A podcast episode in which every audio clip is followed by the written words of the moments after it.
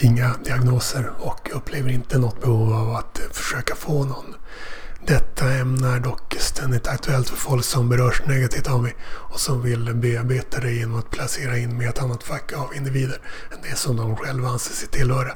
När någon kallar mig för autist för att de till exempel sett mitt stenansikte eller hört min monotona röst drar andra slutsatsen att allt annat som också associeras med den kategorin även stämmer in på mig.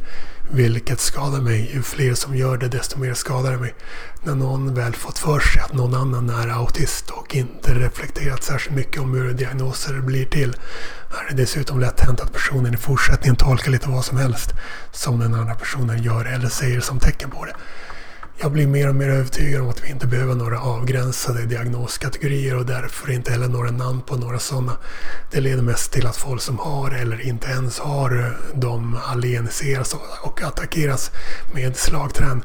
Slagträn legitimerad av den inte alls särskilt exakta vetenskapen psykiatri när folk söker hjälp, bara folk som hjälper utan förutbestämda mallar.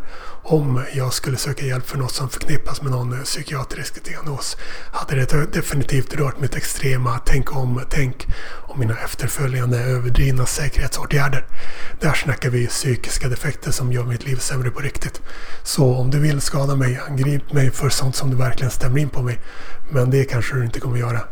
Folk använder sällan ett slagträ mot samma person som de fått det av.